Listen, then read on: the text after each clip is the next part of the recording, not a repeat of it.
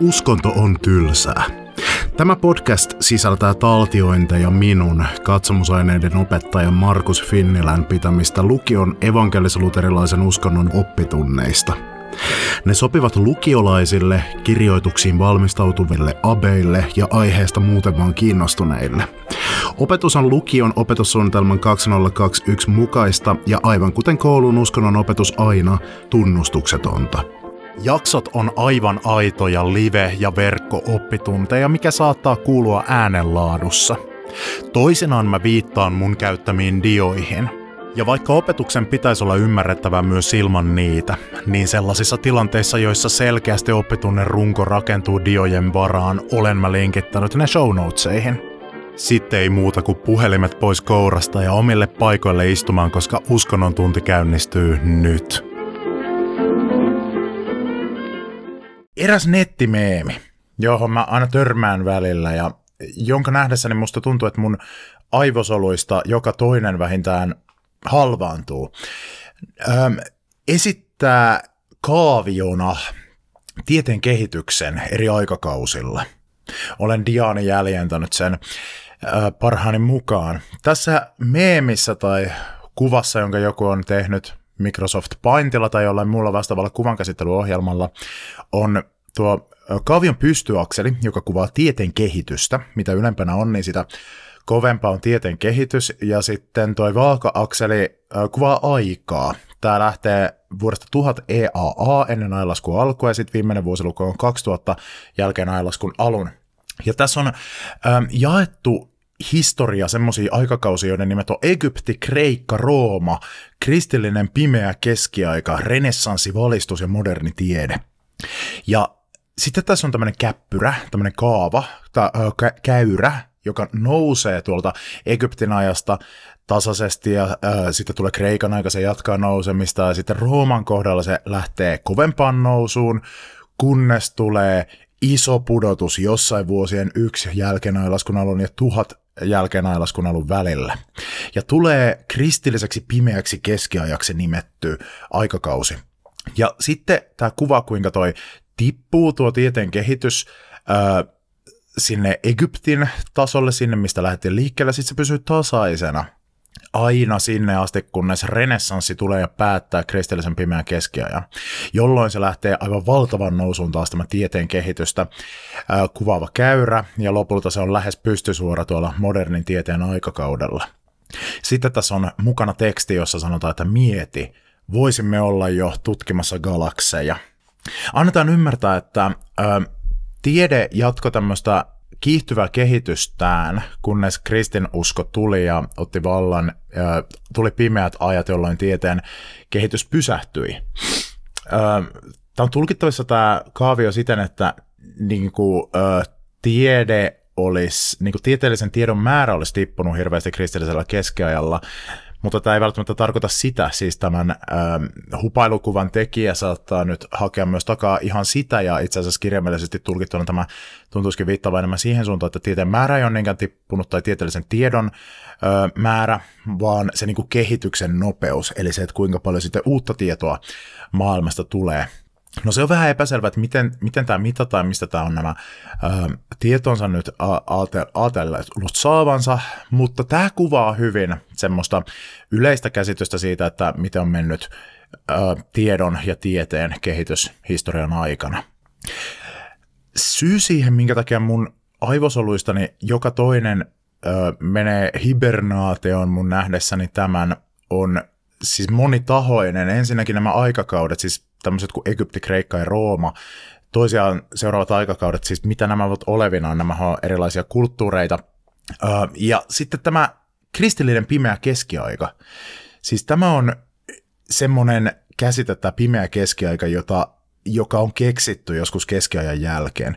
Siis keskiajan määritelmä on siis jotain semmoista, että se on se aika, kun Länsi-Euroopassa Paavi oli kaikkein kovin jätkä ja hänen asemansa oli kyseenalaistamaton. Et sitä ennen Länsi-Euroopan kovin jätkä oli Länsi-Rooman keisari ja sen jälkeen sitten Paavin asema on ollut kyseenalaistettu, eli kun katolinen kirkko ei enää pidä suvereenia korkeinta valtaa Länsi-Euroopassa. Eli keskiaika voidaan määritellä vähän eri tavalla siitä 400-luvulta 1500-luvulle, vähän erilaisia aikoja siinä on. mitä, mitä voidaan niin heittää alku- ja loppukohdaksi. Mutta siis historioitsijat eivät kannata tämmöistä ajatusta siitä, että olisi ollut joku tämmöinen pimeä keskiaika, jollain barbarius ja ö, otti vallan Euroopasta ja roomalaisten hieno sivilisaatio kuoli. Siis tämä on myöhemmin keksitty tämmöinen kuvitteellinen käsitys.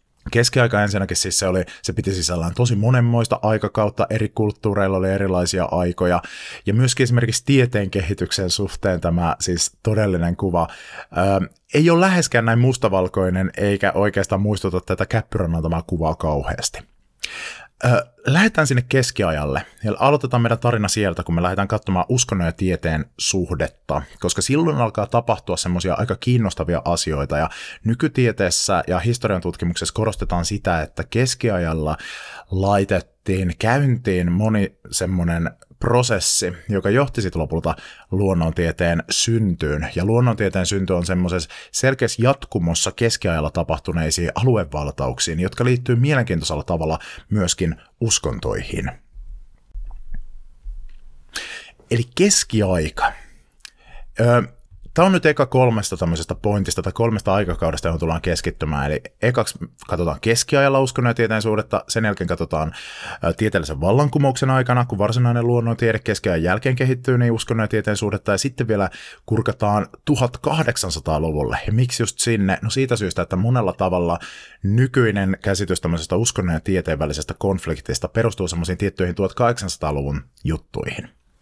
Mutta keskiajalla sitä siis uskonnon ja tieteen suhdetta voisi nyt kuvata sillä tavalla, että siellä pääosin vallitsi jonkinlainen harmonia uskonnon ja luonnon filosofian välillä.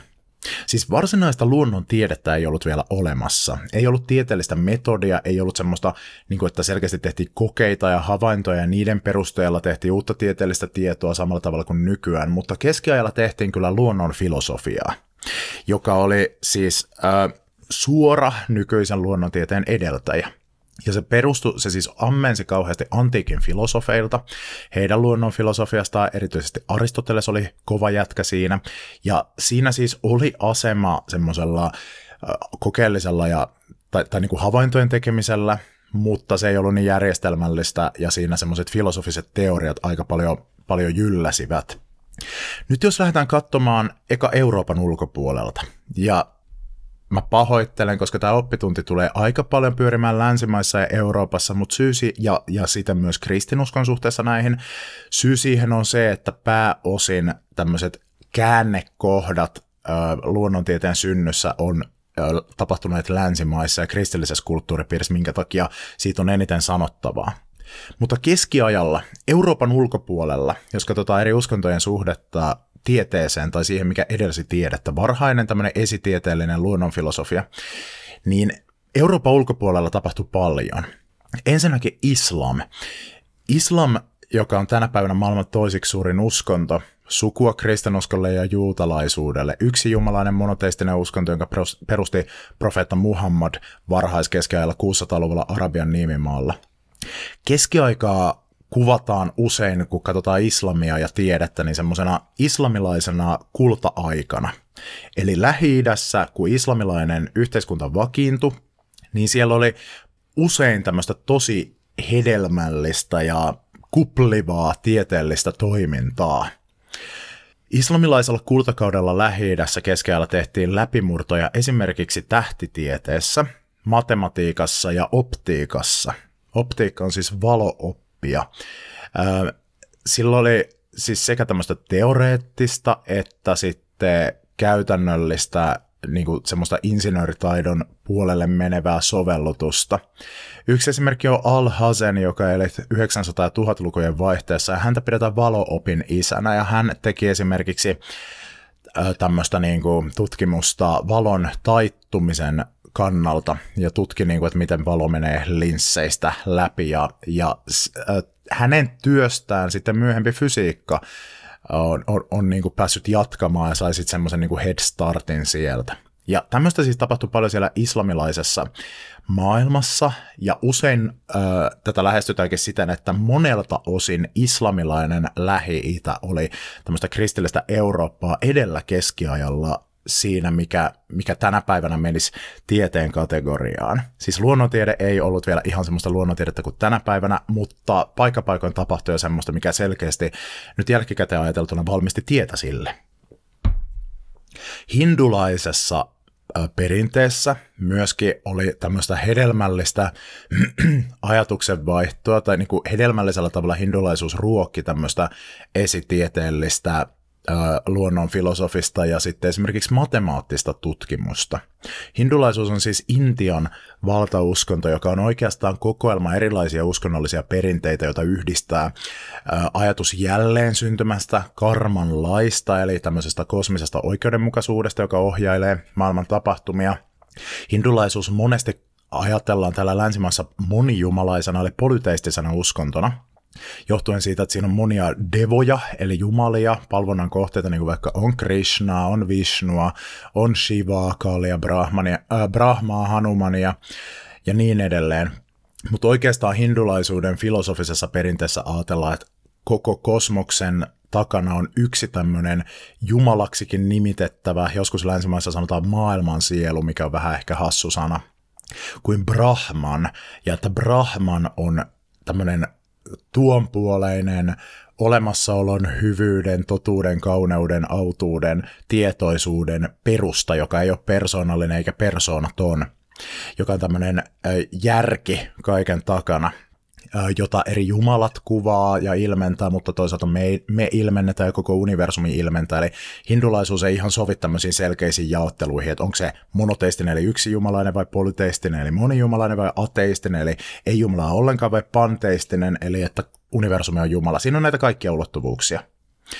No hindulaisuudessa on ollut tosi rikas filosofinen perinne keskiajalla, samoin myös astronomia eli tähtitiede, joka yhdistyi saumattomasti astrologiaan keskiajalla eri kulttuureissa, eli tämmöisiin uskonnollis, maagis, okkultistisiin oppeihin, mitä tähtiin liitettiin. Eli tähdet oli samalla myös jumalolentoja ja, ja niiden ajateltiin ohjaavan ää, elämän ja historian kulkua tietyllä tavalla – niistä pystyttiin ennustamaan. Eri kulttuureilla oli vähän omanlaiset astrologiset virityksensä ja oppinsa käytössä, äh, mutta astrologian piirissä tehtiin myös sellaista tutkimusta, josta sitten myöhempi astronomia, eli tähtitiede, äh, sai semmoista headstarttia.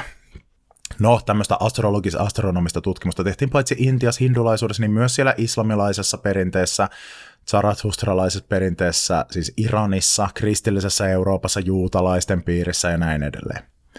Mutta sitten matematiikkaan esimerkiksi hindulaisuudella on ollut melkoinen vaikutus. Yksi esimerkki on tämmöinen hindutieteilijä varhaiskeskiajalta kuin Brahmagupta, jota pidetään tosi merkittävänä matematiikan erilaisten läpimurtojen tekijänä – ja joskus hänet nostetaan esimerkiksi myös ohjelmoinnin varhaiskehittäjästä, vaikka mistään ohjelmoinnista tai tietokoneista ollut vielä tietoakaan, niin hänet ja eräät häntä edeltävät ja hänen jälkeen tulleet hindufilosofit kuitenkin jo pyöritteli semmoisia matemaattisia konsepteja, joihin sitten eri ohjelmointikielet perustuu. Brahmaguptan vaikutuksia matematiikkaan on ollut esimerkiksi nollan keksiminen – mikä kuulostaa meistä aivan hämärältä, että miksi pitää keksiä nolla, että totta kai niin kuin me tiedetään, että on nolla, mutta se oli valtava läpimurto, että siis ei mitään alettiin käyttää numerona. Avasin matematiikassa ihan uusia mahdollisuuksia. Eikä pelkästään nolla, vaan myös nollaa pienemmät luvut, eli negatiivisten lukujen käsite tuli Brahmaguptalta – No miten tämä liittyy uskontoon? No siis uskonto ja matematiikka on jo antiikin ajasta asti kulkeneet käsi kädessä. Esimerkiksi pythagoralaisuus oli tämmöinen antiikin ajan roomalais-kreikkalaisen kulttuuripiirin semmoinen mystis-uskonnollinen oppi, jossa ajateltiin, että nimenomaan matematiikka, jossa jonka voi tulkita sitä, että siinä ollaan tekemisissä semmoisten ikuisten aineettomien totuuksien kanssa, jotka jotenkin heijastuu tässä maailman todellisuudessa, niin se ajateltiin, että se jotenkin matematiikassa ollaan tekemisissä jotenkin semmoisen niin jumalallisen tuonpuoleisen tietoisuuden ja järjen kanssa. Ähm, jos sulla on joskus tylsää matikan tunnella, niin tästä voit kenties e- ammentaa siihen tämmöisestä pythagoralais-mystisestä tulkinnasta itsellesi jotain motivaatiota siihen, että tässä minä laskeskelen nyt kun minä näitä äksiä ja yitä täällä lasken ja niin kuin, niin kuin mitä yhteyttä tällä on niin kuin reaalimaailmaan, niin sä voit miettiä sillä, että minä olen tässä tämmöisten tuonpuoleisten totuuksien kanssa tekemisissä ja kosketan jumalallisia ajatuksia. Ehkä siitä löytyy semmoista motivaatiota. Itse löysin pitkässä matikassa tästä motivaatiota aikoinaan, äh, mutta se johtuukin siitä, että mä oon hämärä tyyppi. No niin, no siis tämmöisiä ajatuksia on myös ollut hindulaisuuden semmoisissa filosofis-mystisissä tulkinnoissa ja siten semmoinen niin kuin, äh, matematiikka on saatettu nähdä semmoisena, että siellä on saumaton yhteys myös uskonnolliseen ajatteluun. Sitten jos tullaan tänne lähemmäs Eurooppaan, niin Euroopassa Länsi-Euroopassa valtauskontona oli katolinen kirkko, ja katolinen kirkko oli keskiajalla merkittävä luonnon filosofian tutkimuksen edistäjä. Katolinen kirkko tuki ö, taloudellisesti ja muulla tavoin isosti yliopistoja ja luonnontieteellistä varhaista tutkimusta. Yliopistoissa ö, tutkittiin siis teologiaa, joka nykyään on yksi uskontoa tutkivista akateemisista tieteenaloista, mutta se tarkoittaa myöskin siis uskonnon omaa oppia, ja tohon aikaan siis se teologinen tutkimus, se oli, se oli katolisen kirkon päämääriä palvelevaa Länsi-Euroopassa, ja siis koulutettiin pappeja. Ö, mutta siis yliopistoissa oli myös niin kuin luonnonfilosofia-opetusta, oli filosofia, oli retoriikkaa, lainoppia, ja nämä kaikki niin kuin liittyi toisiinsa. Ja paljolti katolisen kirkon ja siihen liittyneen yliopistolaitoksen ansiosta esimerkiksi antiikin filosofia säilytettiin, sitä tutkittiin, sitä kehitettiin eteenpäin. Platon, Aristoteles ja muut antiikin keskeiset filosofit, niiden tekstejä tutkittiin ja ne myös solmittiin osaksi semmoista niin kristillistä oppia. Eli kun jo, joskus ajatellaan, että kristillinen oppi on ihan vaan se, että tsekataan mitä raamatussa lukee, niin tämä ei ollut keskiajalla näin, vaan keskiajan katolilaisuudessa oli tosi pitkälle viety tämmöinen siis synteesi raamatun opetuksen ja sitten esimerkiksi Aristoteleen filosofian välillä. Aristoteles eli paljon ennen Jeesusta, eli ennen ailaskun alkua, ennen kristinuskoa. Tuomas Akvinolainen, merkittävin katolinen filosofi, joka yhdisti häikäisevällä tavalla Aristoteleen filosofian ja sitten tuota niin, katolisen uskon. No sieltä Aristoteleen filosofiasta tuli myös semmoista niin kuin tieteen kaltaista kamaa mukana, koska Aristoteles oli myös luonnonfilosofi.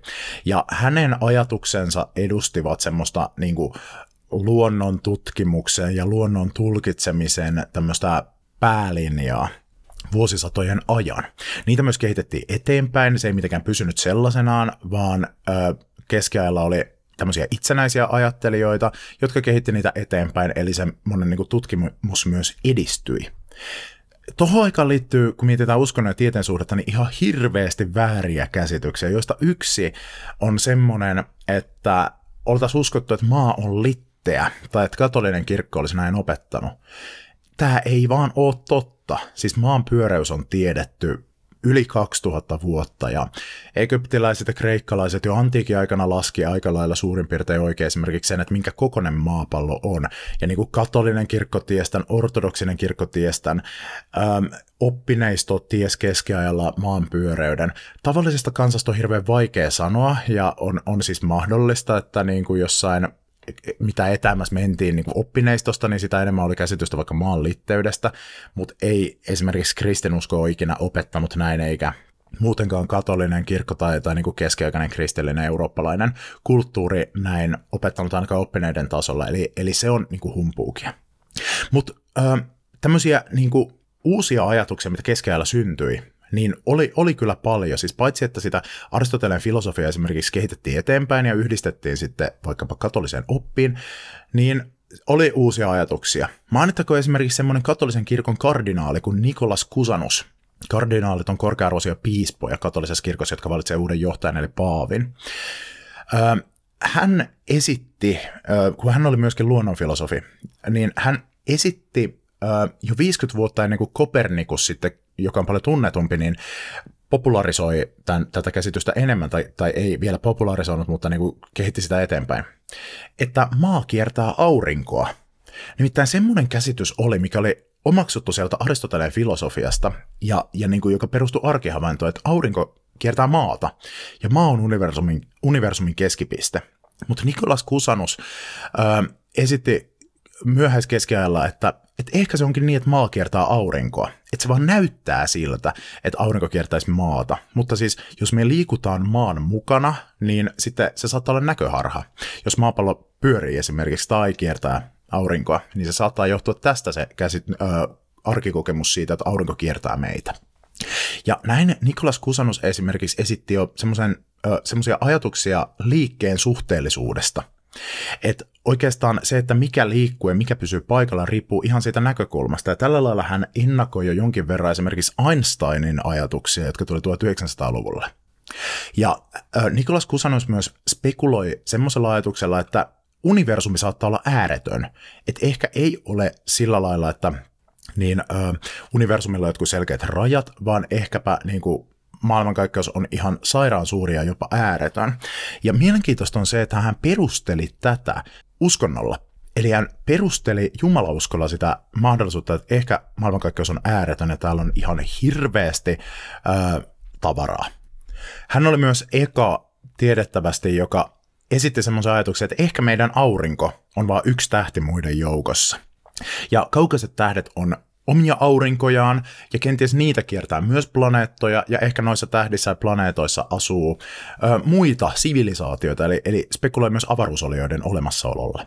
Ja miten hän perusteli tätä kristinuskolla, niin siten, että kun kristinuskon mukaan Jumala on jollakin tämmöisellä laadullisella tavalla ääretön, niin että jos tämä siis universumi heijastaa jotenkin Jumalan järkeä, Jumalan tahtoa, Jumalan olemusta, niin silloin niin kuin tähän sopisi paremmin se, että universumi on tosi ääretön ja tällaista paljon muutakin kuin vaan tämä maailma ja nämä ihmiset. Et Jumalalle olisi jotenkin kunniakkaampaa jotenkin enemmän niin kuin Jumalan luonteen mukaista sen mukaan, mitä kristinusko opettaa hänestä se, että täällä olisi aivan sikana kaikkea kuin se, että täällä olisi vain yksi planeetta, jota kiertää aurinko. No, tuota niin, hänen nämä käsityksensä ei ihan hirveästi vaikuttaneet yhtään mihinkään. Se jäi vähän semmoiseksi niin ajattelijaksi, semmoiseksi niin yksittäiseksi ajattelijaksi. Hän, hän muuten on tuossa niin mun diassa, jos sen näet, niin, niin jostain syystä pitää selässään tuommoista lierihattua kuin reppua. Vaikka olikin nerokas kaveri, niin hän ei selkeästi osannut pitää hattua päässään, piti sitä selässä ainakin tämän kuvan mukaan. Öm, nämä meni vähän niin kuin kuuroille korville siitä syystä, että nämä oli vähän niin kuin, ne oli niin paljon aikansa edellä, että ihmiset ei oikein saaneet kiinni niistä. Mutta sitä niin kuin kuunneltiin sille, että okei, no voi ollakin noin, mutta tästä ei ole niin kuin ihan hirveästi mitään todisteita. Sitä ei mitenkään niin kuin torjuttu sille, että hyi, sinä olet harhaoppinen. Tämä kertoo siitä, että keskiajalla oli suhteellisen avoin tämmöinen keskustelu ja se ilmapiiri semmoinen ainakin paikkapaikoin, että yliopistoissa ja kirkon piirissä saattoi tapahtua niin kuin tämmöisiä aika radikaalejakin ajatuksia. Raamatun tulkinnassa kristinuskossa painottuu kirjaimellisen lukutavan sijaan hengellinen tulkinta ja tekstin niin sanottu allegorinen merkitys. Allegorialla tarkoitetaan vertauskuvallisuutta, eli sitä, että ö, tarinoita luetaan vertauksina tai symboleina jostakin tämmöisestä hengellisestä totuudesta, ei kirjaimellisina kuvauksina. Ja siis Tämä ei tarkoittanut sitä, että raamattu olisi ajateltu, että no, ne jutut ei ole tapahtunut, vaan ajateltiin sillä, että no siis raamatun teksteissä se pointti, tärkein pointti on se hengellinen merkitys, ja sitä saatettiin tulkita tosi villistikin, että no tämähän on siis vertauskuva, kun täällä puhutaan tämmöisestä vaikkapa torveen puhaltamisesta, niin sehän on vertauskuva vaikkapa jollekin hyvän tekemiselle. Tämä oli aivan hatusta heitetty nyt tämmöinen tulkinta. Mutta oltiin myös valmiita ajattelemaan silleen, että no raamatussa saattaa olla siis semmoisiakin juttuja, mitkä on ihan tämmöisiä, niin kuin, että ei nyt oteta niitä kirjaimellisesti. Ja tässä tukeuduttiin siis kristiuskon ihan varhaisimpiin opettajiin, ää, jotka oli eläneet jo ennen keskiaikaa varhaisen kristinuskon aikana. Esimerkiksi kirkkoisa Augustinus, joka on niin kuin kovin jätkä ikinä, kun mietitään varhaisen kristinuskon tämmöisiä kehittäjiä. Eli äh, tuota niin, ekoilla vuosisadoilla JKR. Kirkkoisa Augustinus, niin hän jo kirjoitti siitä, että hei, ehkäpä kun raamatussa on luomiskertomuksia, joista ensimmäisessä Jumala luo maailman seitsemäs päiväs, niin ehkä niitä nyt ei kansi ottaa kirjaimellisesti, koska niiden tehtävä olla hengellistä totuutta ja tämmöiset niin luonnon asiat kannattaa niin kuin, tsekata luonnon filosofisesti. Augustinus kirjoitti näin, siis aivan sairaan varhaisessa vaiheessa historiaa, ähm, ekoilla vuosisadoilla JKR. Monesti käy niin, että myös ei-kristitty tietää varman logiikan tai kokemuksen perusteella asioita maasta, taivaasta, muista tämän maailman rakenteista, tähtien liikkeistä, käänteistä, koko luokista tai välimatkasta, auringon tai kuun pimennyksistä, vuosien ja aikakausien kiertokulusta, eläinlajien, kasvikunnan tai geologian tai minkä tahansa tämän tyyppisten asioiden olemuksesta. Silloin on todella häpeällistä ja vaarallista, että tällainen ihminen kuulee jonkun kristityn sekoilevan näistä asioista muka kristinuskon kirjoitusten mukaan. Tällaista on vältettävä kaikin voimin. Kun epäuskoinen tutkija sitten tajuaa, että kristitty on hakoteilla aivan kaikista asioista taivaan ja maan välillä, kuten on tapana sanoa, hänen on vaikea pidättää nauruaan.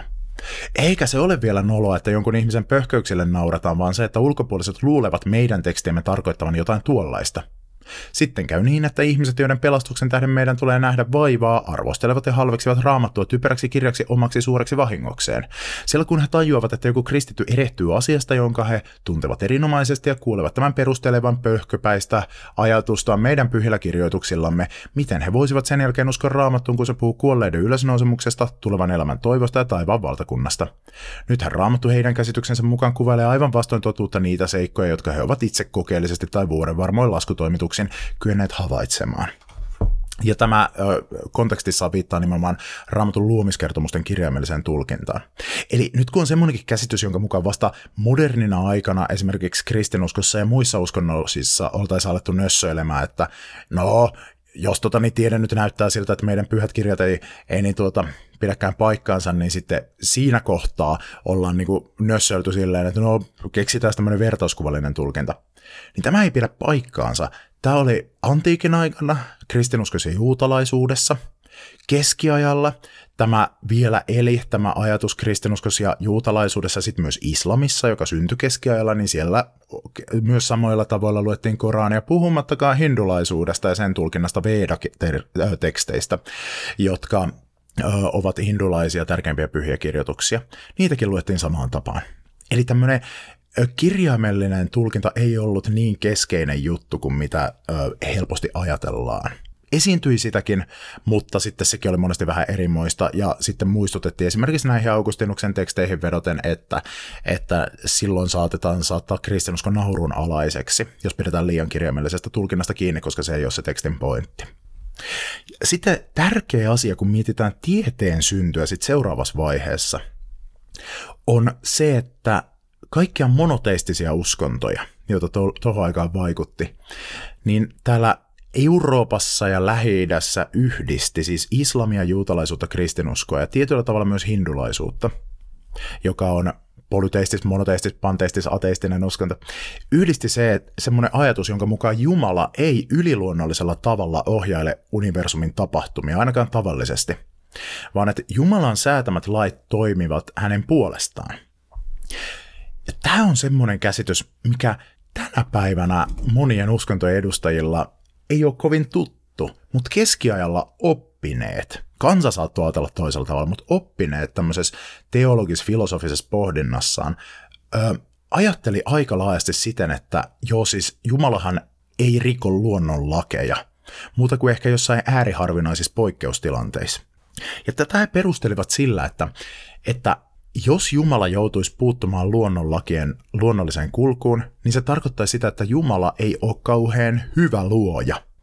Et fiksu ja hyvä luoja on semmoinen, että se on aikojen alussa, tai oikeastaan sitä ei ajateltu niin, että luominen on tapahtunut aikojen alussa, vaan ajateltiin, että luominen on tapahtunut ajan ulkopuolelta, että luominen ei ole joku aikojen alussa tapahtunut tämmöinen juttu, että Jumala rakentelee universumin, vaan että luominen on oikeastaan sitä, että kuinka koko todellisuus on Jumalan tahdosta olemassa, ja Jumala itse näkee tämän ikään kuin ajan ulkopuolelta.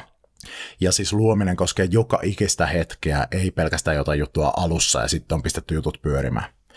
Mutta että ne luonnonlait, jotka Jumala on luomisessa asettanut universumia hallitsemaan, niin fiksu Jumala pystyy tekemään niistä semmoiset, että hänen tahtonsa toteutuu ihan itsestään niiden kautta.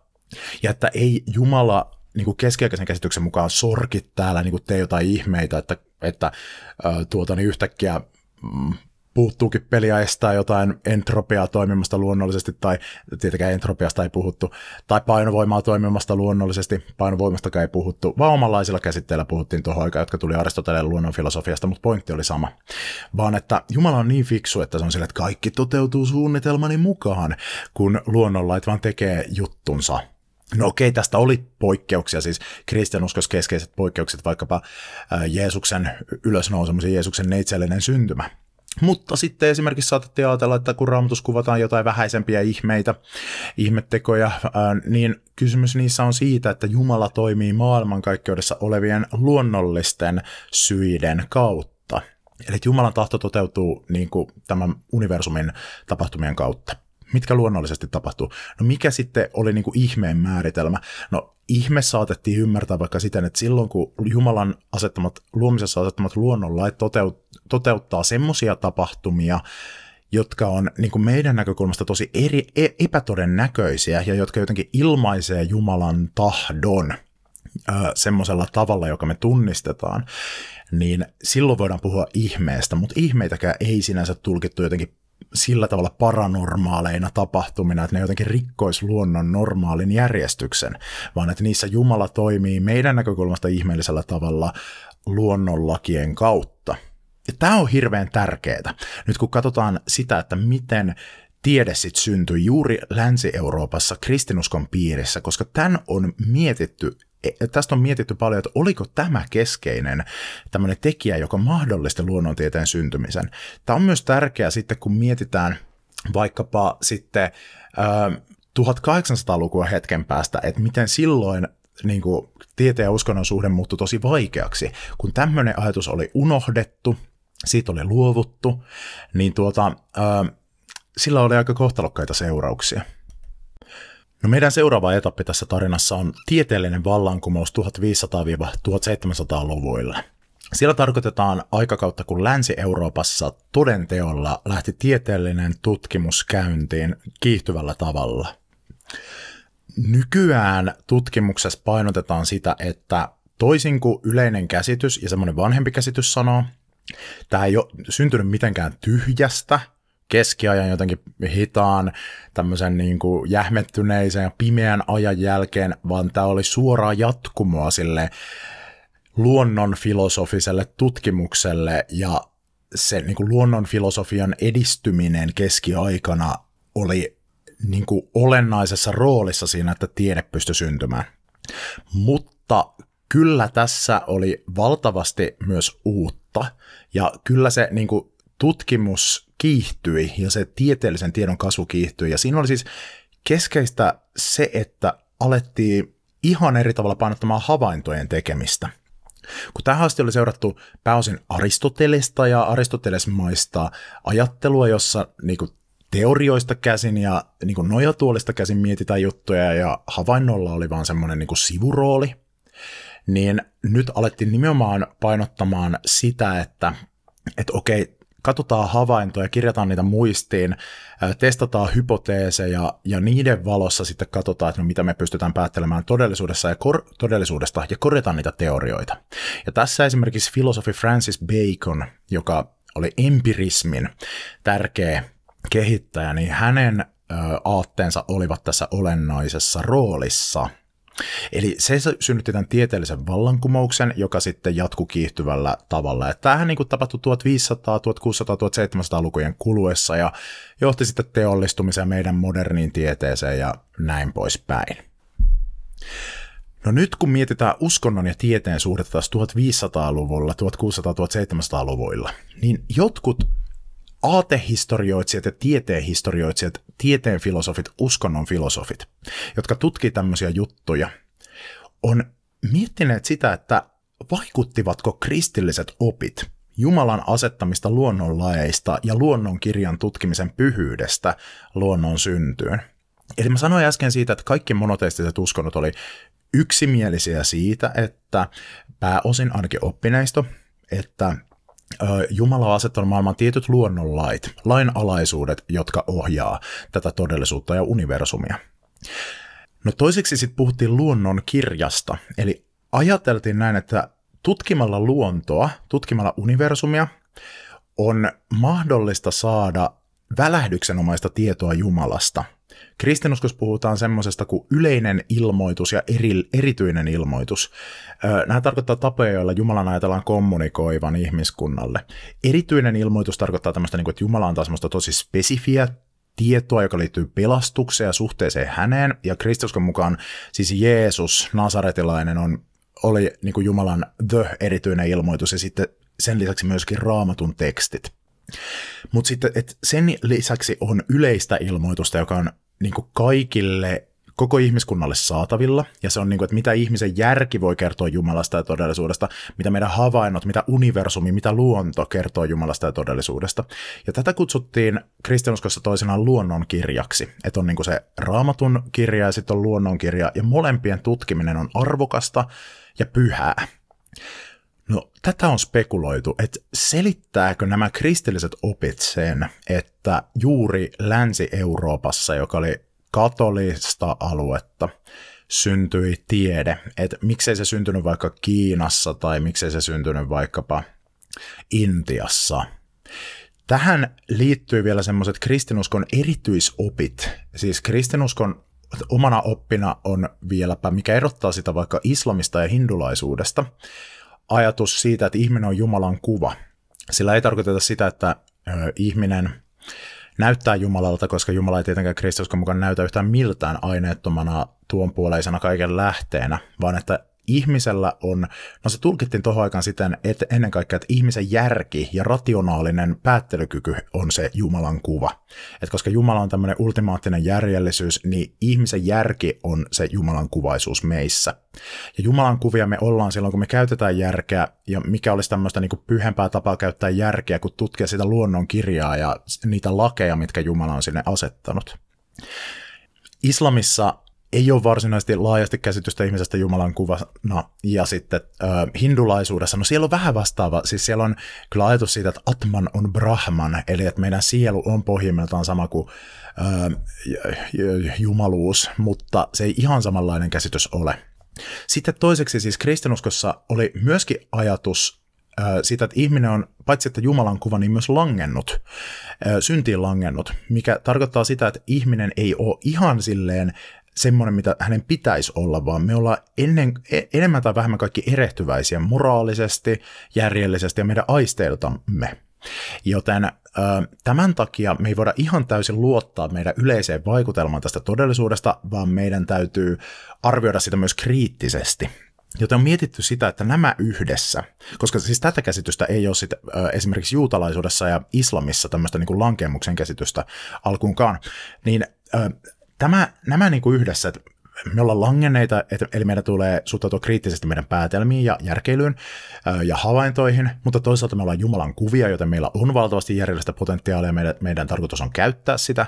Sitten, että universumissa on, universumin tutkiminen on pyhää, koska se on tämmöinen luonnon kirja, ja sieltä on löydettävissä ja paljastettavissa semmoisia luonnon lakeja, että universumi ei toimi sitä, että jotkut yliluonnolliset olennot tai jotkut tähdet vaikkapa säätelee maailman tapahtumia semmoisella maagisella tavalla, vaan sieltä on löydettäviä semmoisia lainkaltaisia juttuja, semmoisia järjellisesti ymmärrettäviä juttuja, koska järjellinen Jumala on ne asettanut sinne, ja koska me ollaan Jumalan kuvia, niin me potentiaalisesti pystytään ymmärtämään myös niitä luonnonlakeja tutkimalla niitä.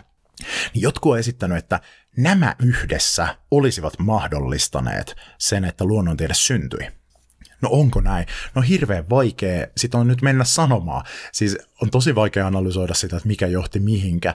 Ja kysymys tietenkin kuuluu, että miksei tämä tota niin, niin, sitten tapahtunut vaikka jo aiemmin, vaikka kristinuskon alussa tai keskiajalla tai, tai muuta semmoista, mutta siinä voidaan tietysti sitten sanoa, että tähän vaikutti niin kuin muutkin jutut ja ne luonnon filosofiset teoriat, mitkä ehti, ehti tulla ja historiallinen tilanne ja, ja ö, esimerkiksi sitten se, että 1500-luvulla tapahtui reformaatio, Eli ö, uskonpuhdistus. Martti Luther ö, sai aikaan sen ja muut tämmöiset keskeiset vaikuttajat, että katolisen kirkon tämmöinen erityisasema alkoi murtua, mikä sitten johti siihen, että semmoiset uudenlaiset ajatukset pääsi käyntiin ja leviämään. Sitten esimerkiksi kun kirjapaino keksittiin 1500-luvulla, niin alkoi sitten myös tulla mahdolliseksi levittää semmoista tietoa, semmoinen keskustelu erilaisten ajattelijoiden ja tieteilijöiden välillä tuli ihan eri tavalla mahdolliseksi. Anteeksi, kirjapaino siis keksittiin 1400-luvulla. Johannes Gutenberg sen silloin kehitti ei 1500-luvulla, ja itse asiassa sen edeltäjiä oli keksitty jo aiemmin muissa kulttuureissa, esimerkiksi Kiinassa. Mutta sitten Gutenberg, Gutenbergistä käynnistyi Euroopassa sitten kirjan painaminen.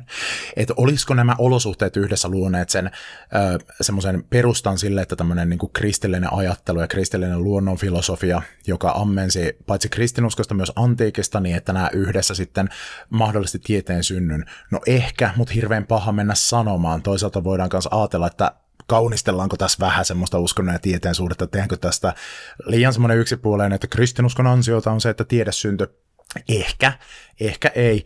Hirveän vaikea sanoa, tutkimus jatkuu ja tutkijoilla eri mielipiteitä.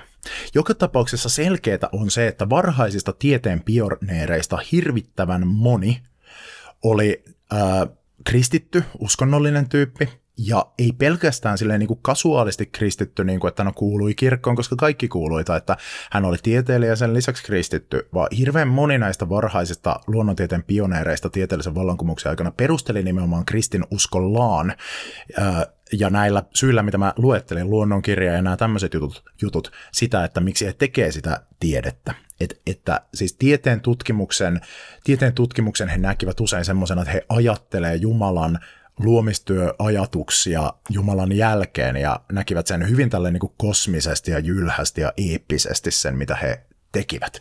Ja tämmöisiä tyyppejä, jotka siis selkeästi oli uskonnon motivoimia, luonnontieteen varhaisia pioneereja, joita kaikkia ollaan nimitetty ää, kutakin näistä luonnontieteen isiksi, oli esimerkiksi Nikolaus Kopernikus, joka oli ää, varhainen sen puolesta puhunut tieteilijä, joka sanoi, että ehkäpä aurinko ei kierrä maata, vaan maa kiertää aurinkoa. Isaac Newton, joka painovoimalain esimerkiksi keksiä Newtonin lait. Hän, hän oli fysiikan isä ja monesti juuri Newtonia pidetään luonnontieteen semmoisena ykkösäijänä. Äijähän nämä kaikki oli, mikä kertoo siitä erilaisesta asemasta, mikä oli naisten ja miesten välillä tuohon aikaan. Joitakin poikkeuksia lukunottamatta. Ja sitten Johannes Kepler – joka oli äh, tuota, äh, esimerkiksi tähtitieteilijä. Nämä kaikki siis avoimesti ja selkeästi sano siitä, että, niin tuota, sano sitä, että he tekevät tätä nimenomaan niin kuin kristillisen uskon motivoimana ja he näkivät sen uskonnollisena toimintana sen tieteen. Kepleri esimerkiksi, niin hän pyrki 1600-luvun alussa jo perustelemaan, että ehkä universumissa on valtavasti erilaisia maailmoja, ja hän meni jo vähän semmoisen multiversumiteoriankin puolelle, äh, ainakin joidenkin tulkintojen mukaan. Ja äh, hän perusteli näitä spekulaatioitaan sillä, että tämä sopisi hyvin yhteen niin kuin Jumalan suuruuden kanssa.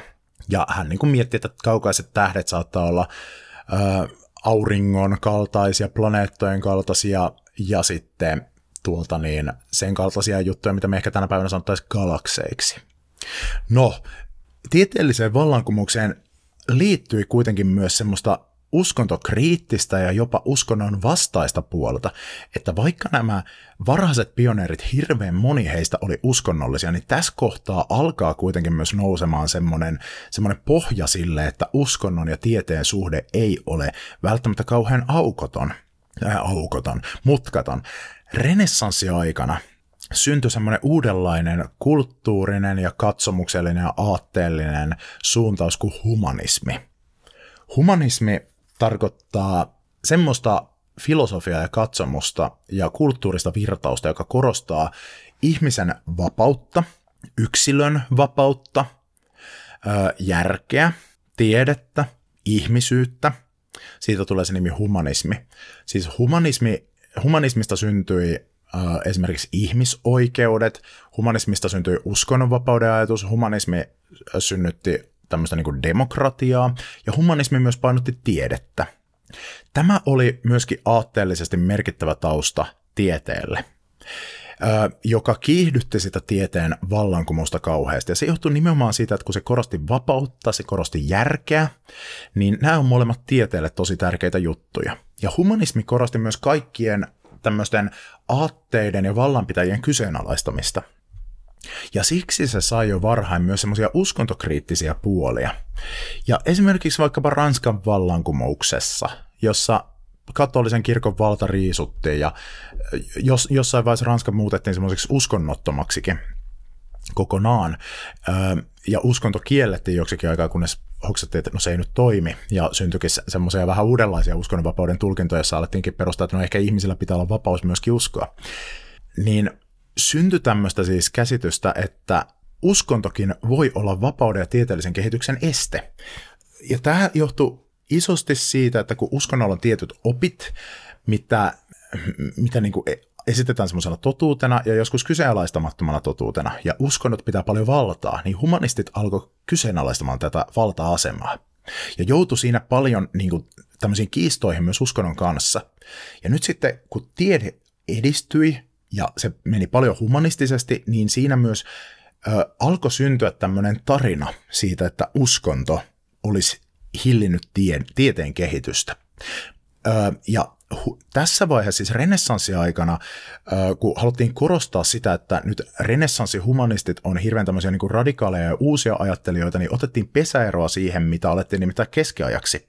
Ja sano, syntyi tämä tarina siitä, että siis antiikin aikana – oli paljon edistystä ja tämmöistä niin kuin sivistystä, sitten se unohdettiin ja nyt on tullut renessanssi tilalle. Ja siinä sitten esimerkiksi kristinusko joutui semmoiseksi, niin se joutui semmoiseen pahiksen rooliin. Eli syntyi se käsitys, jota se alussa kuvailemani ja näyttämäni hupailukuvan käppyräkin ö, kuvaili. Eli se liittyy tähän niin kuin renessanssiajan humanismiin, mutta tämä sitten kiihdytti myös tieteen kehitystä. No, tähän tieteen vallankumoukseen kyllä liittyy myös yksittäisiä konflikteja kirkkojen ja tieteentekijöiden välillä.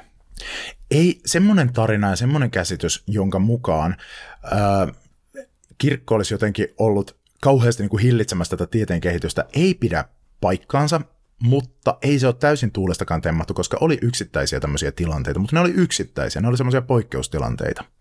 Merkittävin esimerkki tästä on Galileo Galilei, parrakas kaveri vasemmassa alakulmassa. Galileo Galilei, jonka katolinen kirkko 1600-luvulla tuomitsi arestiin aurinkokeskeisen maailmankuvan kannattamisen vuoksi. Ja tämä johtui siitä, että se kyseenalaisti katoliseen oppiin omaksutun Aristoteleen luonnonfilosofian. Raamattua tulkittiin Aristoteleen luonnonfilosofian ja aristoteellisen filosofian näkökulmasta. Ja siinä oli ajatus siitä, että ö, maa on kaiken keskipiste ja aurinko kiertää sitä. Sen takia, kun raamatussakin puhutaan vaikka siitä, että aurinko nousee ja laskee, niin se tulkittiin siten, että no tämähän siis on kirjaimellisesti tulkittuna Aristoteleen luonnonfilosofian mukaista, että maa on kaiken keskipiste. Toisin kuin usein ajatellaan, niin ei ajateltu sillä tavalla, että puhtaasti, että kaikki planeetat kiertää maapalloa, vaan keskiajan loppuun ja tämän tieteellisen vallankumouksen kynnykselle tultaessa oltiin siirretty jo semmoiseen malliin, Tycho Brahen kehittämään malliin, jossa siis maa on keskipiste ja aurinko kiertää ää, sitten tuota niin, niin, maapalloa. Ja sitten osa planeetoista kiertää aurinkoa ja osa kiertää maapalloa. Ja sitten nämä radatkin vielä kiertää monimutkaisilla tavoilla. tämmöistä niin kosmista maapallon määrittämää keskipistettä ja niin edelleen. Eli tämä oli aika monimutkainen malli.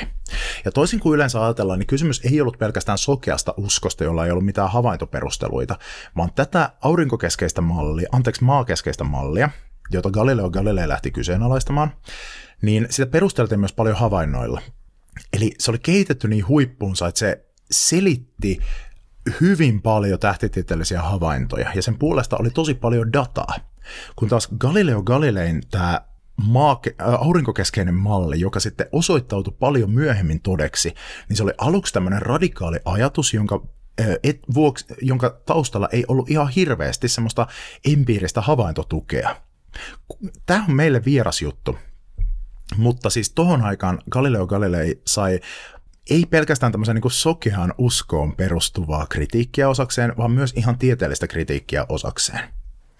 Ja tämän tuomion taustalla, jossa siis Galileo Galilei tai suinkaan tuomittu vankilaan tai kuolemaan tai kidutettavaksi, niin kuin joskus luullaan, ei ollut siis pelkästään uskonnollisia syitä, vaan tieteellisiä syitä, mihin mä viittasin tuossa, filosofisia syitä, poliittisia syitä ja ihmissuhdesyitä. No mitä mä tarkoitan? No ensinnäkin Galileo Galilein vastustaminen ei perustunut pelkästään uskontoon, johtuen siitä, että aiemmin oli ollut us- ajattelijoita, jotka oli esittänyt samankaltaisia näkemyksiä, eivätkä olleet jo- johtu- joutuneet sen niin, tuota, kirkon ö, hampaisiin. Yksi esimerkki oli Nikolas Kusalainen, johon viittasin, toinen oli Nikolaus Kopernikus. Molemmat uskonnollisia katolilaisia tyyppejä. Ö, heidän ajatuksensa oli torjuttu, mutta ei he joutuneet nyt niinku sen kummemmin vaikeuksiin. Kopernikuksen tekstit kyllä tuomittiin, mutta ei niinku herättänyt ihan hirveästi mitään semmoista niinku hämminkiä. Ja esimerkiksi kun Kopernikus oma, omisti oman tekstinsä, omat niin, äh, tämmöiset kirjansa, missä hän tätä aurinkokeskeistä maailman kuvaa puolusti, niin kun Kopernikus omisti sen pa- Paavi Paavali kolmannelle, niin tämä Paavali kolmas katolisen kirkon johtaja, se tykkäsi siitä esimerkiksi. Vaikka sitten katolinen kirkko torjukin sen toistaiseksi ja sanoi, että no kyllä me pidetään kiinni tästä maakeskeisestä aurin, tästä niin kuin maailmankuvasta, että Kopernikus ei ole oikeassa, niin ei, ei se johtanut tämmöiseen. No minkä takia sitten Galileo Galilei joutui vaikeuksiin? No siihen liittyy esimerkiksi ö, poliittinen tilanne elettiin reformaation jälkimaininkeja, eli uskonpuhdistuksen jälkimaininkeja. Martti Luther oli noussut ö, vastustamaan katolisen kirkon ö, asemaa, ja katolinen kirkko oli menettänyt otteensa isosta osasta Eurooppaa. Pohjoismaat oli siirtynyt luterilaisuuteen, Anglik- äh, Englanti oli siirtynyt anglikaanisuuteen, isot alueet Keski-Eurooppa oli siirtynyt luterilaisuuteen tai reformoituun kirkkoon tai radikaalireformaation kannattajiin, ja katolinen kirkko äh, koki tämmöistä hätää siitä, että äh, niiden täytyy pitää kiinni niistä äh, paikoista, missä niillä on vielä valtaa. Ja sen takia katolisessa kirkossa vallitsi semmoinen Galileo Galilein aikana semmoinen siis ähm, ilmapiiri, että nyt täytyy siis pitää rautaisesti kiinni siitä, että mitkään tämmöiset kirkkoa hajottavat aatteet ei pääse valtaan. Tämä johti siihen, että Galileon suhtauduttiin paljon ankarammin kuin Kopernikukseen ennen reformaatiota ja Nikolas Kusalaiseen. Toiseksi, Galileolla oli tämmöisiä ihmissuhdeongelmia kirkon johdon kanssa. Ekoiksi hänen tutkimuksella oli suopea vastaanotto, kun hän niin otti esille tänne, että meikäläinen on ajatellut tämmöisen kirjan kirjoittaa, jossa mä niin kuin puolustan tämmöistä aurinkokeskeistä maailmankuvaa ja kyseenalaistan tämän meidän käsityksen siitä, että maapallo olisi kaiken keskipiste. Niin osa kirkon tyypeistä suhtautuu tähän suopeasti, esimerkiksi katoliseen kirkon kuuluvat jesuiitat.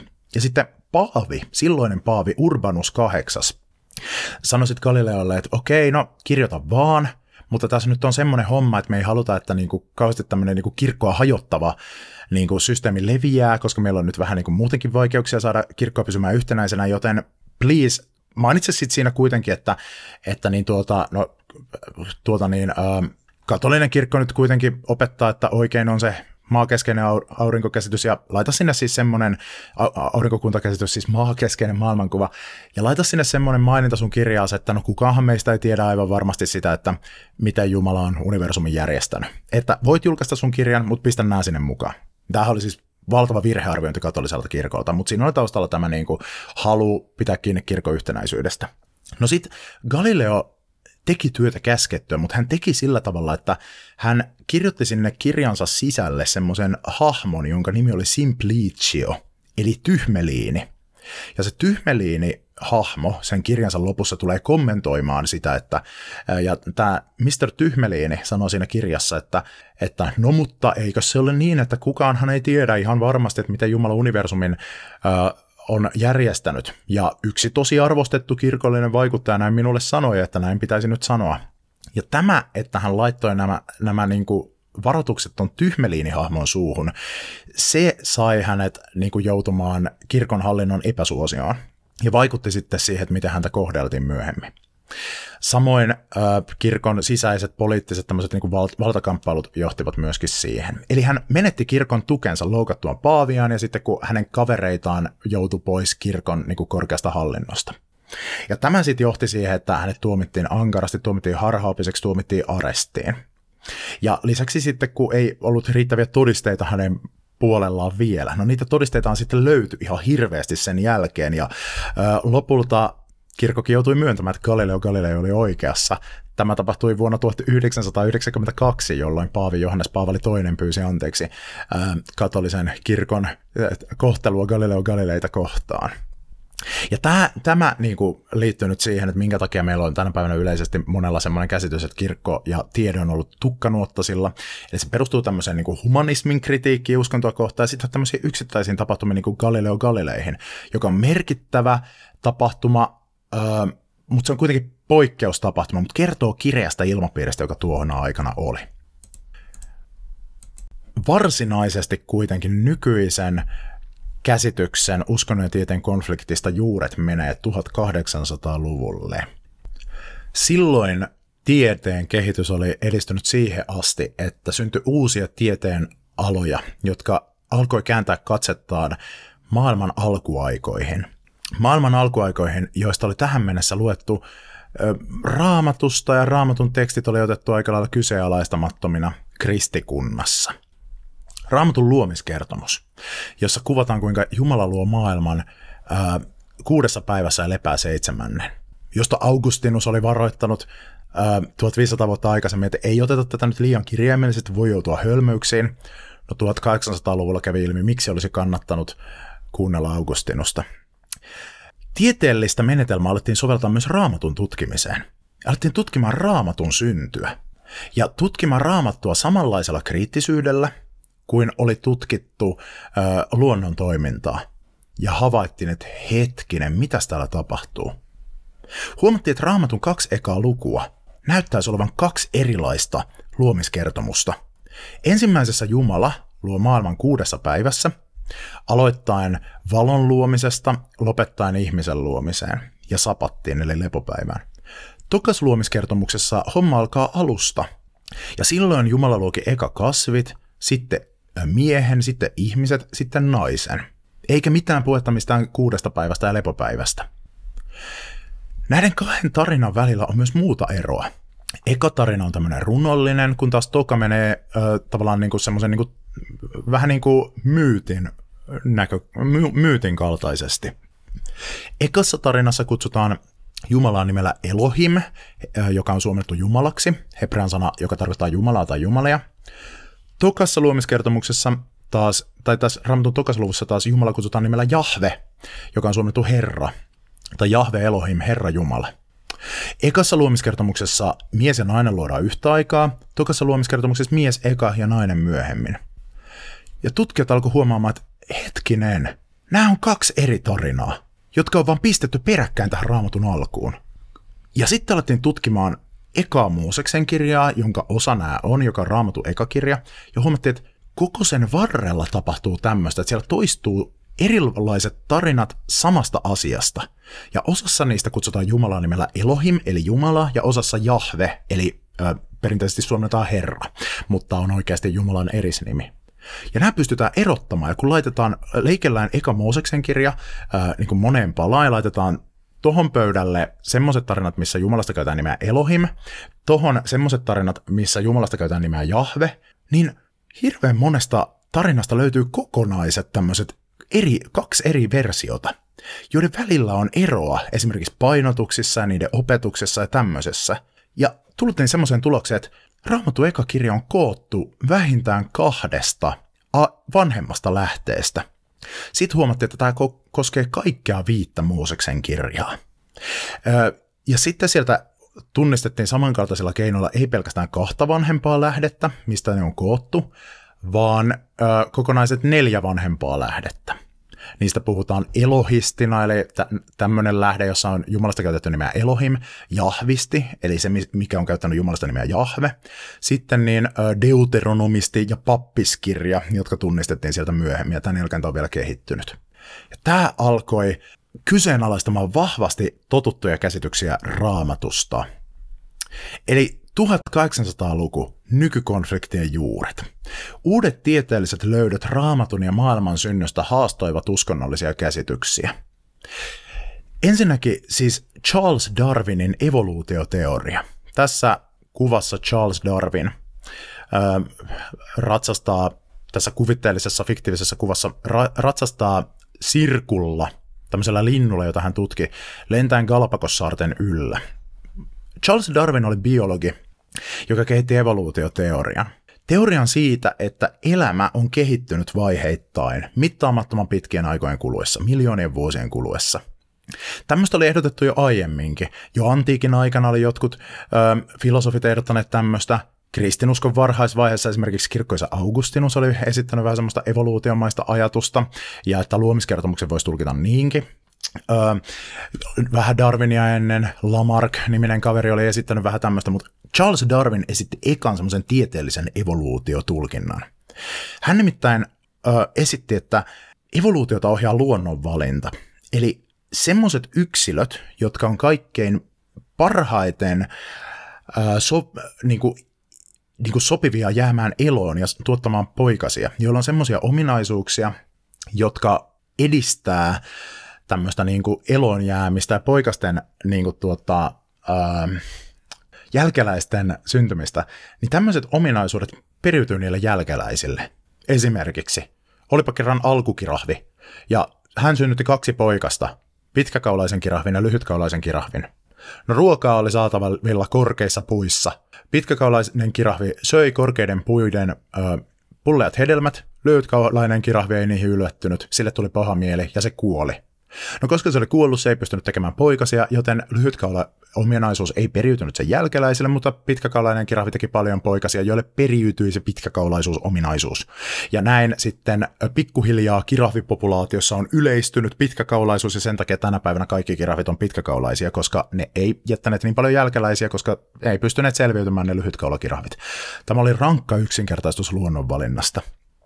No, Darwin sitten esitti teorian, jonka mukaan kaikki eläinlajit ja ihminen myös, eikä pelkästään eläinlajit, vaan kasvit, on kehittynyt pikkuhiljaa yhteisestä alkuperästä, tai hän vielä mietti sitä, että yhdestä tai monesta alkuperästä, mutta mut sitten se on tarkentunut, että kyllä niin kaikki on sukua toisilleen, pikkuhiljaa luonnonvalinnan kautta, ja tämä selittää niin kuin, kehi, ö, elämän monimuotoisuuden. No, tämäkin kyseenalaisti raamatun luomiskertomusten perinteisen tulkinnan. Charles Darwin oli uskova kristitty lähtiessään tutkimaan niitä Galapagos-saarten sirkkuja, mutta hän menetti uskonsa Jumalaan. Se ei johtunut siitä, että kun hän hoksasi tämän evoluutio- ja luonnonvalinnan, hän niin pystyi kyllä ajattelemaan sen sille, että no okei, tämähän saattaa hyvinkin olla se mekanismi, jolla Jumala loi maailman. Et kun luomiskertomuksessa raamatus vaikka sanotaan, että Jumala ei itse, siis siellähän sanotaan näin, että Jumala ei itse varsinaisesti luonut eläimiä, vaan sanotaan, että Jumala sanoo, että tuottakoon maa elävät olennot, ja sitten sanotaan, että maa tuotti ne. Mikä antaa ymmärtää, että on jokin tämmöinen potentiaalinen mekanismi, joka pystyy maassa eli luonnossa tuottamaan elävät olennot kun se saa luvan siihen, niin Darwin pystyy ajattelemaan sieltä, että okei, no luonnon valinta, mä löysin sen mekanismin, jee, tälle Jumala luonnon maailman.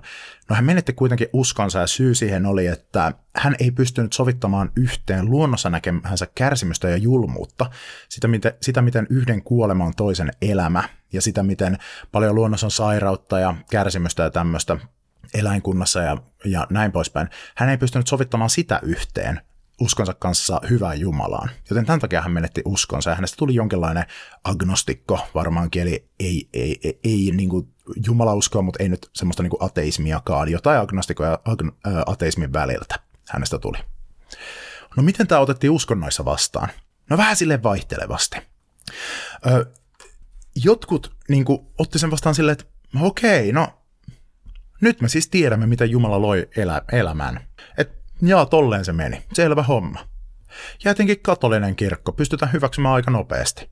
Katolinen kirkko, jossa oli säilynyt ajatuksia siitä, että jossa siis arvostettiin paljon vaikka kirkkoisia niin kuin Augustinuksen tekstejä ja tämmöisiä, ja oli tämä hengellinen, allegorinen, vertauskuvallinen lukutapa säilynyt jossain määrin näihin päiviin asti, ja vähän oltiin jo päästy yli niistä tieteellisen vallankumouksen nikotteluista ja kriiseistä, mitkä johti Galileon tuomitsemiseen ja muihin typeryyksiin. Katolinen kirkko suht nopeasti hyväksyi, että okei, evoluutio on niin kuin ihan, ihan ok homma, mennään sillä, silleen se Jumala loi maailmaan. Siihen vaikutti mahdollisesti myös se, että kun evoluutioteorian toinen tärkeä palikka Darwinin luonnonvalinnan, niin kuin luonnonvalintaan liittyvien teorioiden lisäksi oli genetiikka, oppi geeneistä. Ja sen tärkein kehittäjä oli katolinen munkki Gregor Mendel, joka tutki herneitä ja niin kuin genetiikan peruspiirteet siitä – niin sitten sekin ehkä vaikutti siihen, että kun se oli niin kuin puoliksi meidän miehen teoria, tämä niin kuin evoluutioteoria siinä vaiheessa, kun genetiikka yhdistettiin siihen, joka niin kuin on tänä päivänä hirveän merkittävä osa niin kuin darwinistista tai uusdarwinistista evoluutioteoriaa, niin se sitten vaikutti siihen, että no katolinen kirkkohan on suhtautunut hyvin positiivisesti siihen, eikä näe niin kuin minkään sortin ongelmaa siinä. Mutta sitten Amerikassa, varsinkin protestanttisessa kristillisyydessä, eli Martti Lutheria seuraavissa kristiuskon muodoissa tilanne oli vähän toinen. Nimittäin Martti Luther 1500-luvulla, kun hän niin tuota, vastusti katolisen kirkon sillaisia, silloisia väärinkäytöksiä, aiheutti reformaation, uskonpuhdistuksen, mistä syntyi uusia suuntauksia kristinuskoon, jotka erkani katolisista kirkoista. Evankelis-luterilaisuus, anglikaanisuus, reformoitu kirkko, myöhemmin metodismi, baptismi, vapaaseurakunta, helluntailaisuus, nämä on kaikki protestantismia. Ja Martti Lutherin iso ajatus oli se, että nyt mennään pelkästään raamatulla, että poistetaan kirkosta kaikki semmoinen, mikä on raamatun vastaista, Raamattu on yksistään kirkon opin, ylein ohjenuora. Niin siinä heitettiin romukoppaan tai joutui epäsuosioon Aristoteleen filosofia, mukaan lukien katolisen kirkon filosofia ja vaikkapa ajatus siitä, että Jumala toimii luonnollisten syiden kautta. Siinä kohtaa siis protestanttisuudessa yleistyi, yleistyi tämmöinen käsitys, jonka mukaan Jumala tekee kauheasti kaikkia yliluonnollisia juttuja ja puuttuu luomakunnan kulkuun. Eli se, mitä keskiajalla ei kauheasti kannatettu. Ja siinä myös niin kuin mentiin pelkästään raamatulla, eli raamatusta tuli tosi tärkeä juttu. Ja erityisesti Amerikassa protestanttisuus meni semmoiseen suuntaan, protestanttinen kristiusko, että ö, raamattua korostettiin tosi paljon. No siellä aistuttiin tosi paljon ensinnäkin siitä raamatun tutkimuksesta, eli historiallis-kriittisestä eksegetiikasta. Se tarkoittaa tieteellistä raamatun tutkimusta, joka paljasti raamatun monimutkaisen syntytaustan – Esimerkiksi Mooseksen kirjojen ja myös neljän evankeliumin Uudessa testamentissa paljastuminen eri lähteistä kootuksi.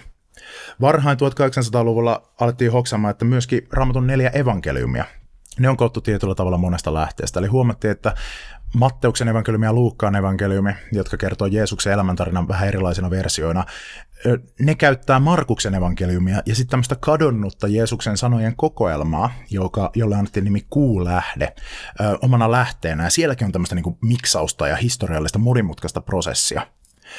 Ja tämä ei sitten sopinut joidenkin kristinuskon suuntausten semmoiseen tosi raamattukeskeisyyteen, jossa oli alkanut painottua semmoinen, että nyt pidetään vaan raamatusta kiinni, koska katolinen kirkko meni keskiajalla harhaan, koska se sekoitti muitakin lähteitä kuin raamattua tähän mukaan.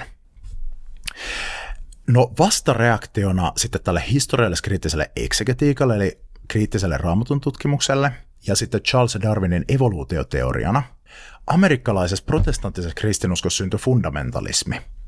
Fundamentalistisella uskonnollisuudella tarkoitetaan sellaista uskonnollisuutta, jossa tulkitaan tosi tosi kirjaimellisesti pyhiä tekstejä, ja tehdään tosi semmoinen selkeä jako meidän ja muiden välillä ja nähdään ulkopuoliset ajatukset uhkana – Tämä syntyi vastareaktiona, kun tämmöiset tieteen uudet löydöt, jotka kyseenalaisti niitä totuttuja uskonnollisia käsityksiä ennen kaikkea luomiseen liittyen, evoluutioteoria ja sitten historialliskriittinen raamatun tutkimus, nämä alkoi ahistaa amerikkalaisissa protestanttisissa piireissä tosi paljon. Katolisessa kirkossa paljon vähemmän, ortodoksisessa kirkossa paljon vähemmän, juutalaisuudessa, islamissa, hindulaisuudessa vähemmän, mutta ju- muissakin uskonnoissa on vastaavia omia ilmiöitään. Fundamentalismia esiintyy kaikissa uskonnoissa.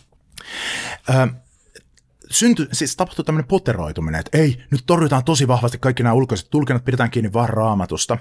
Ja alettiin painottaa Amerikassa protestanttisuudessa fundamentalismissa sitä, että raamattu on luokitettava kaikissa yksityiskohdissa myös tieteellisesti. Tämä ei ole, tämä on tärkeää tietää, että tämmöinen ei ole kristinuskon valtavirtaa tänä päivänä, vaan fundamentalismilla on paljon suurempi vaikutusvalta kuin mitä sillä on kannattajia.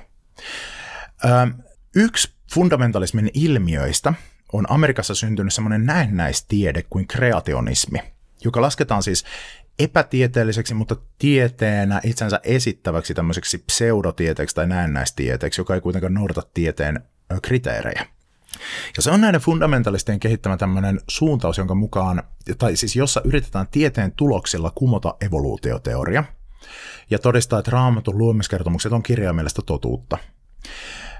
Raamatun luomiskertomukset, jos puhutaan kristillisestä kreationismista, joka kuuluu fundamentalismiin. No tästä mallia ottaen on syntynyt islamissa, juutalaisuudessa ja hindulaisuudessakin ja joissain muissa uskonnoissa vähän vastaavan kaltaisia virityksiä. Ja siinä siis ajatellaan, siitä on monta eri versiota, mutta yleisesti ajatellaan, että no evoluutiota Jumala ei ole käyttänyt luomisessa, vaan sen sijaan luominen on tapahtunut tälle ihmeenomaisesti. Eli, eli vähän niin kuin tyhjästä on syntynyt joku lehmä, kun Jumala on napsauttanut aineettomia sormiaan ja semmoinen on tullut. Tietenkään he ei ajattele, että Jumalalla konkreettisia sormia on tai aineettomiakaan sormia, mutta kielikuvan muodossa. No tässähän he skippaavat ö, sen, mitä Raamattu sanoo siitä, kuinka maatuotti elävät olennot, eli he niin kuin skippaa tai ajattelee, että ei, että kyllä se kuitenkin, kuitenkin tarkoittaa sitä, että Jumala ne teki tälleen niin kuin, vähän niin kuin taikuuden kaltaisesti, vaikka he eivät sitä taikuudeksi sanoisikaan. Ja sitten toiseksi tuota, niin, niin he skippaa sen Augustinuksen varoituksen siitä liiallisesta kirjaimellisesta ottamisesta. Mutta tämä on siis syntynyt 1800-luvulla. Koko fundamentalismi syntyi silloin, kreationismi syntyi silloin.